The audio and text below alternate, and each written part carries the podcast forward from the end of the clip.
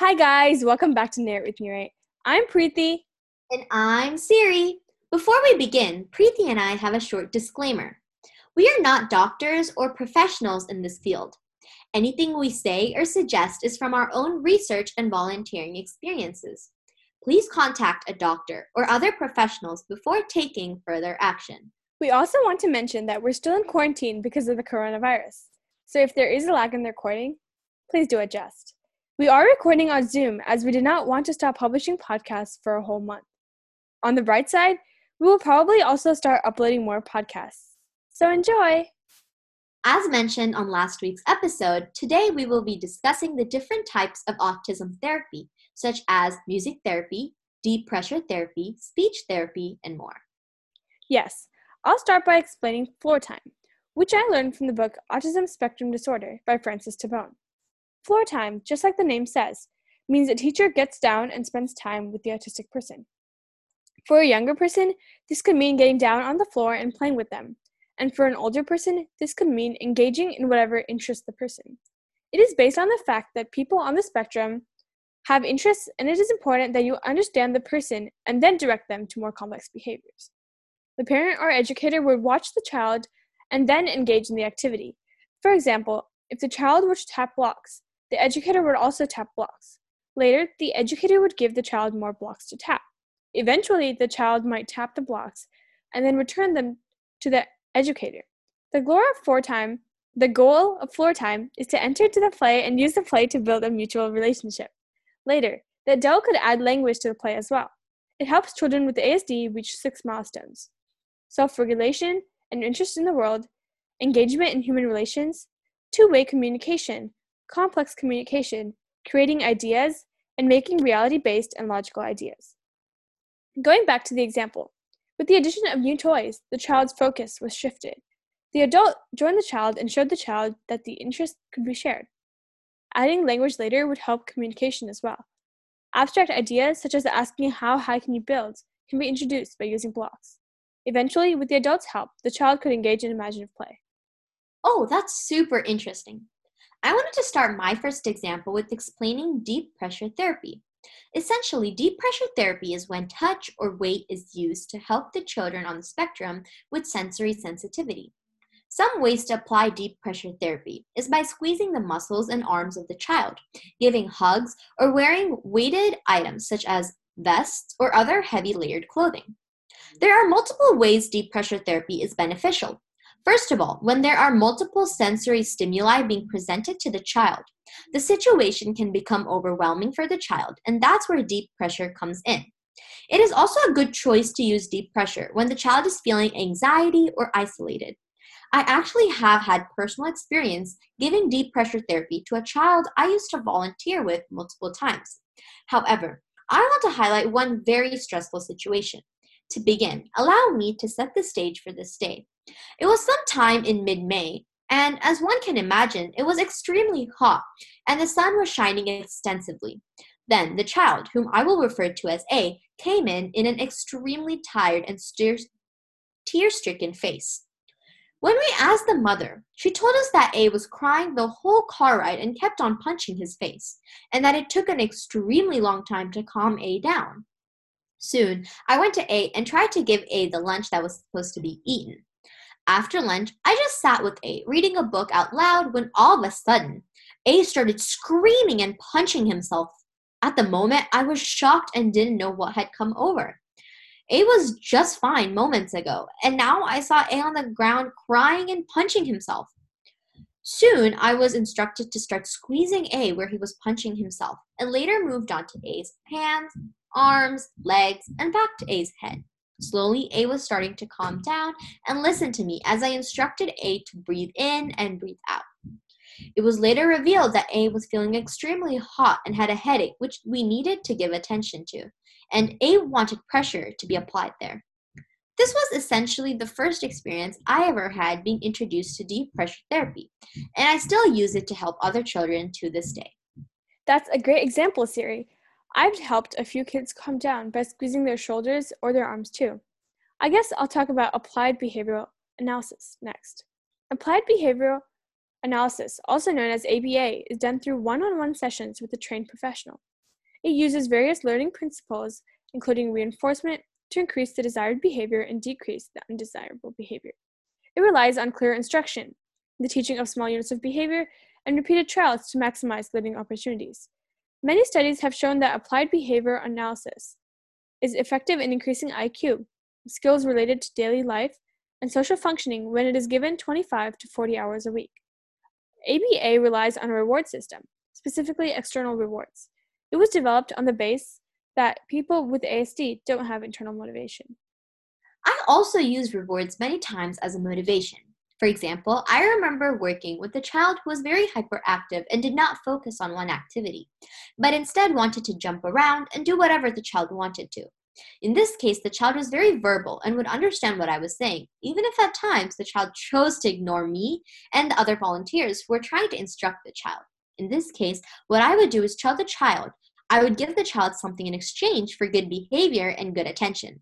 These rewards would always differ depending on the day and the mood of the child, ranging from a simple star to the child's favorite meal, KFC chicken. But in the end, the goal of motivating the child to finish the math worksheet or finish the book would always make my day. Very interesting. The book Carly's Voice is the story of a teenager named Carly who had ASD and was only able to communicate through typing which can sometimes be tiring for her. At times, she required motivation, and for her, food was also a great motivator, especially salty snacks. I'll quote a conversation between Carly and her teachers, Barb and Howard, about chips. Carly, type five words and I'll give you the chips, promised Barb. A small, sly smile seemed to cross Carly's face. Five words, she typed. Barb and Howard burst out laughing, shaking their heads in disbelief. Okay, you win, said Barb, doling out five chips. In addition to rewards, ABA is also based on repeated trials, as I said before. First, the student is given the task and then is asked the question and is given a hint to the right answer. If the student answers the question correctly, the student would be given the reward. And if the student answers incorrectly, the student is corrected and isn't given the reward. Over time, the hints are withdrawn until the student can answer correctly.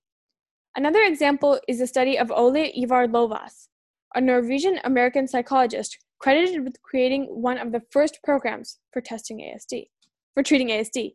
He compared two groups of 19 students each, who are all under the age of 5.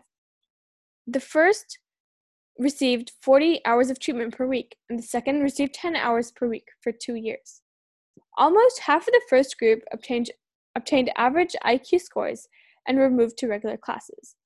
A typical activity during the study may have been a student is presented with two pictures, one of which is a cookie and the other a pencil. The student is asked to point to the cookie. If the student does so, the student is given a cookie. After it is made clear to the therapist, that the student can choose between two pictures. More pictures, eventually with more complexity, are added over time. Over time, the student would use the help of the complex pictures to communicate needs and desires.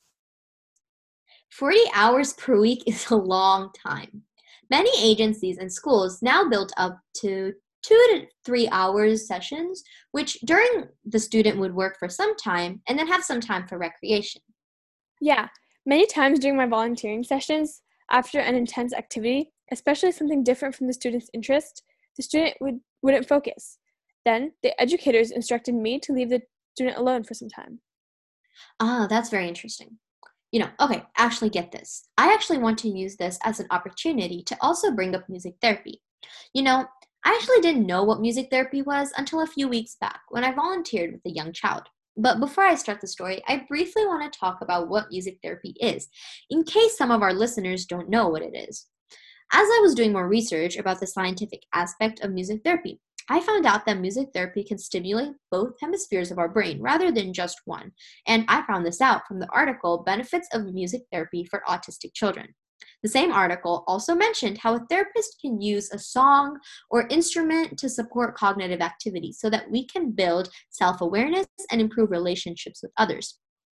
Music encourages communicative behavior and can encourage interactions with others, which is something that autistic children have great difficulty with. In my experience, music therapy allowed me to gain the attention and the pacify that I was working with.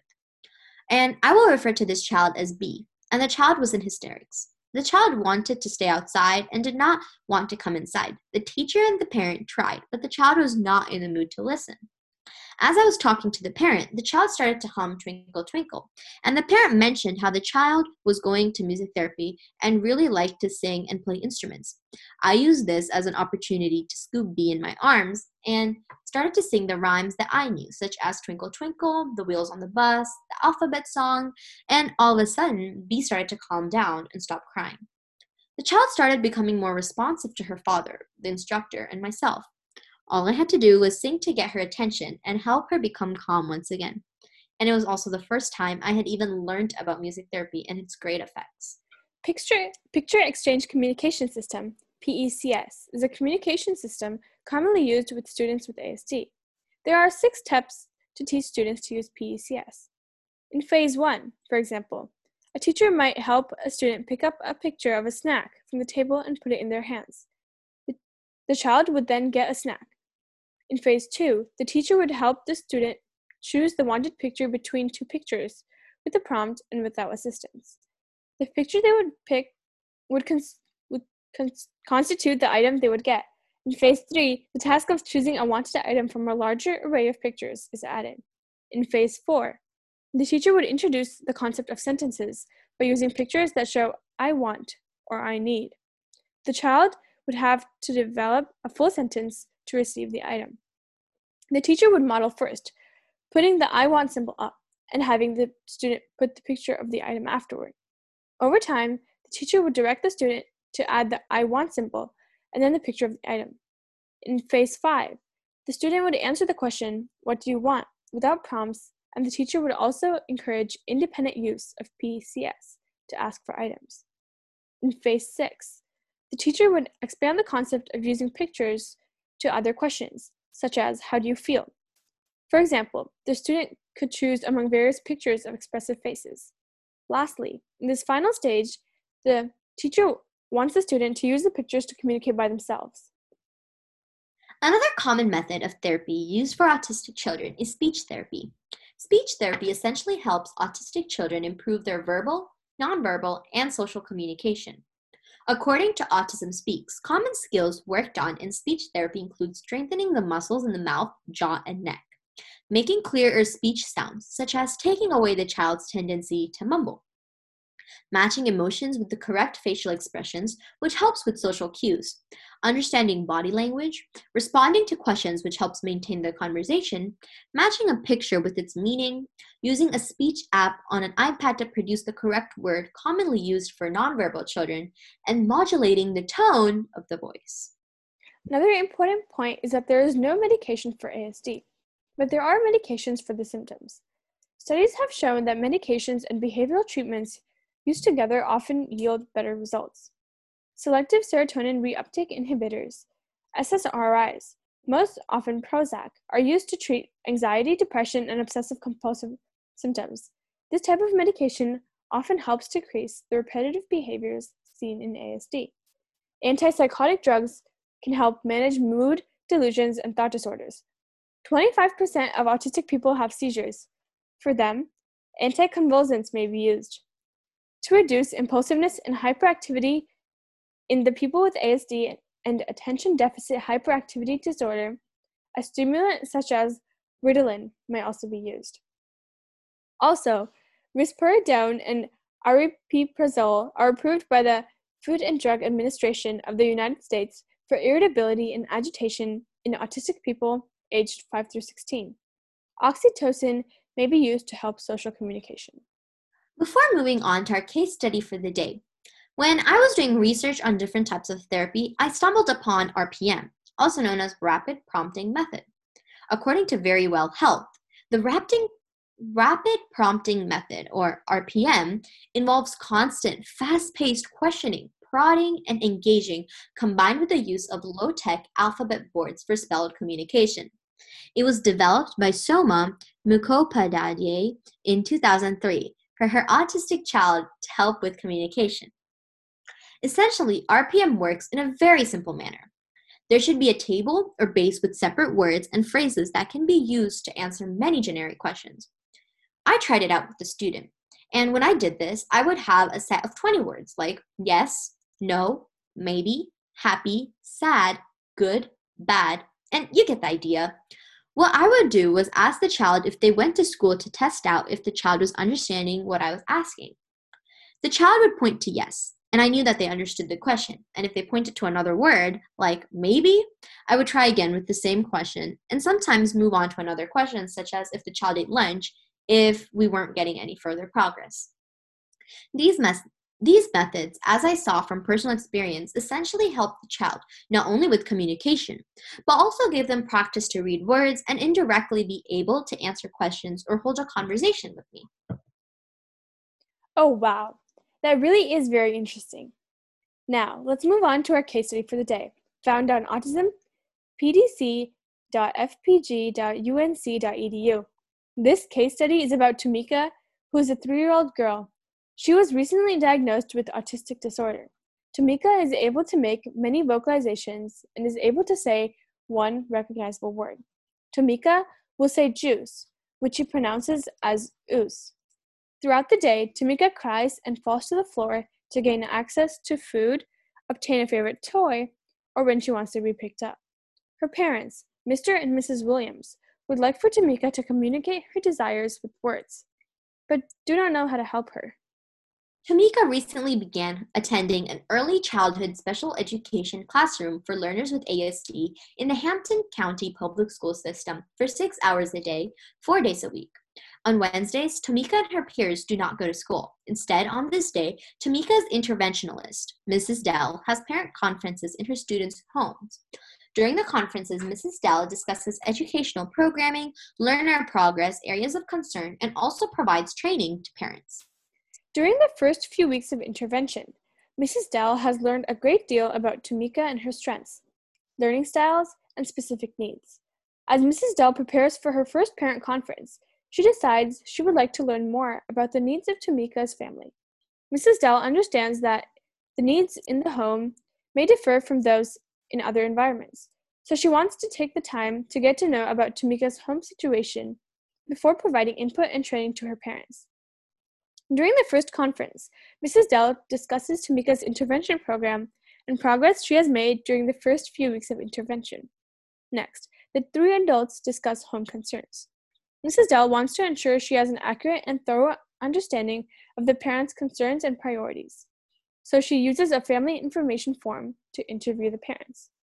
While completing the interview, Mrs. Dell focuses on gathering information regarding Tamika's strengths, parent child interaction patterns, and primary areas of concern. Additionally, Mrs. Dell gathers information regarding typical family activities and daily routines. Once the interview is complete, Mrs. Dell observes Tamika for approximately one hour. She observes Tamika, Tamika eating lunch, playing independently, and playing with her father on the swing set. During the second conference, with Mr. and Mrs. Williams to create appropriate home goals for Tamika. The three adults review the concerns raised at the previous conference.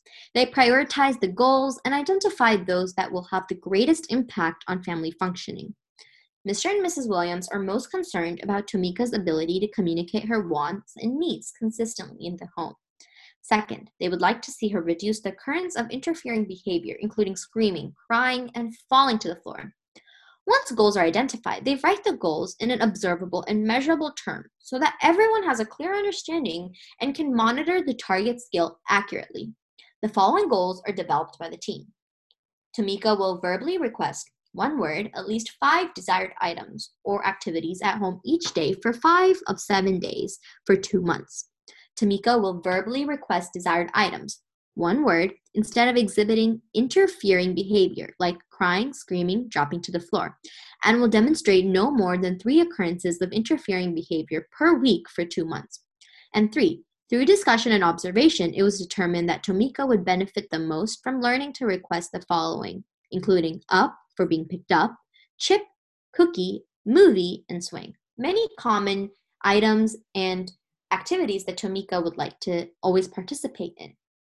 Additionally, Tamika's parents said they would like to increase the number and types of interactions they have with her. The following goals were developed by the team to increase the number and types of interactions with Tamika. Mr. and Mrs. Williams will model language throughout the day by labeling objects and actions at least five times each day for two months. Read bedtime stories to Tamika three times each week for two months. We play concept development games during bath time three times each week for two months. And provide Tamika with the opportunity to request a desired item a minimum of five times a day for two months. Using information derived from the interview, observation, and ongoing discussions, Mrs. Dell creates an intervention plan for Mr. and Mrs. Williams. She's particularly thoughtful about this step because Mr. and Mrs. Williams both work and have another child. Mrs. Dell outlines a plan that provides a description of when and where to provide instruction. Additionally, she provides step by step instructions on how intervention is to be implemented. Mrs. Dell believes the intervention should take place within the context of Tamika's natural routines. Tamika will encounter most of her target items on a regular basis allowing her parents to take advantage of naturally occurring opportunities. Further, it will be easy for her parents to take to create additional requesting opportunities throughout the day. Since the items are all motivational for Tamika, Mr. and Mrs. Williams believe it would be feasible to offer the target items at least 10 times per day within her daily routine. Mrs. Dell decides that naturalistic intervention will be an appropriate instructional strategy to teach the parents. Naturalistic intervention has been demonstrated to be an effective instructional strategy, and parents of children with ASD have used the strategy to successfully teach requesting. Additionally, naturalistic intervention is designed to be conducted within natural routines. Next, Mrs. Dell creates a data collection system that is easy to implement in the context of home. She decides to have Mr. and Mrs. Williams keep frequency data for both the requesting of desired items as well as the occurrence of interfering behaviors. Mrs. Dell carefully crafts a data sheet for requesting. She lists five target items up, chip, cookie, and movie and swing, and provides a column to make a tally mark each time Tamika verbally requests the item during the course of the day. Next, she creates a data sheet for interfering behavior. This data sheet is similar to the requesting data sheet, making it easy to implement. On the sheet, Mrs. Dell lists the problem behavior and provides a column to make tally marks each time Tamika demonstrates the behavior during the day. Now that the intervention plan has been created, Mrs. Dell is ready to begin training Mr. and Mrs. Williams. The three adults work together to develop an individualized training program that will result in parent learning and implementation of the intervention. When creating the training program, the team first considers the training format and location. They decide that Mrs. Willi- that Williams that the Williams should receive individualized training in their home since that is where the intervention will be implemented. Second, they consider the amount and duration of training. The team outlines a training schedule that offers two hours of training each week for four consecutive weeks. Once the four weeks are completed, the team will evaluate progress and outline further training as needed. Lastly, the team considers training components. Mrs. Dell provides a tremendous amount of input regarding how best to train Mr. and Mrs. Williams. She wants to be sure the training components are appropriate for this intervention plan and also addresses the Williams learning style. Mrs. Dell decides to provide approximately 30 minutes of training in a conversational format to supply the parents with foundational information on the intervention strategy and data collection system. All other training was conducted using a hands on approach with Tamika present. This training consists of Dell modeling the intervention, then providing opportunities to both Mr. and Mrs. Williams to practice. Mrs. Dell provides coaching to the parents and provides immediate feedback regarding tasks they performed correctly as well as areas needing improvement. At the end of each training session, three adults spend approximately 10 minutes recapping the day's training and identifying the training needs for their upcoming week. As the training sessions are provided, Mr. and Mrs. Williams diligently interventions throughout the week. They take advantage of natural opportunities when Tamika desires one of the target items and are able to provide many additional opportunities for her to request each day. They begin modeling language by label, labeling a wide array of object actions to encounters. They have bath time and story time routines. Over time, they begin to feel more comfortable with implementing the interventions and are able to incorporate the goals seamlessly into their daily typical routine. As they implement the interventions, they're careful to complete the data sheets and note major successes with Tamika, as well as concerns and questions. Dell wants to be sure Tamika's parents are implementing the intervention with fidelity. Approximately once a week, Mrs. Dell uses the parent intervention fidelity of implementation form to evaluate and document their progress. Each time, she scores the checklist, reviews the results with Mr. and Mrs. Williams, provides positive comments, and makes suggestions for areas of improvement. During each training session, Mr. and Mrs. Williams show Mrs. Dell the data they have collected and their notes. The team analyzes the data to ensure Tamika is progressing.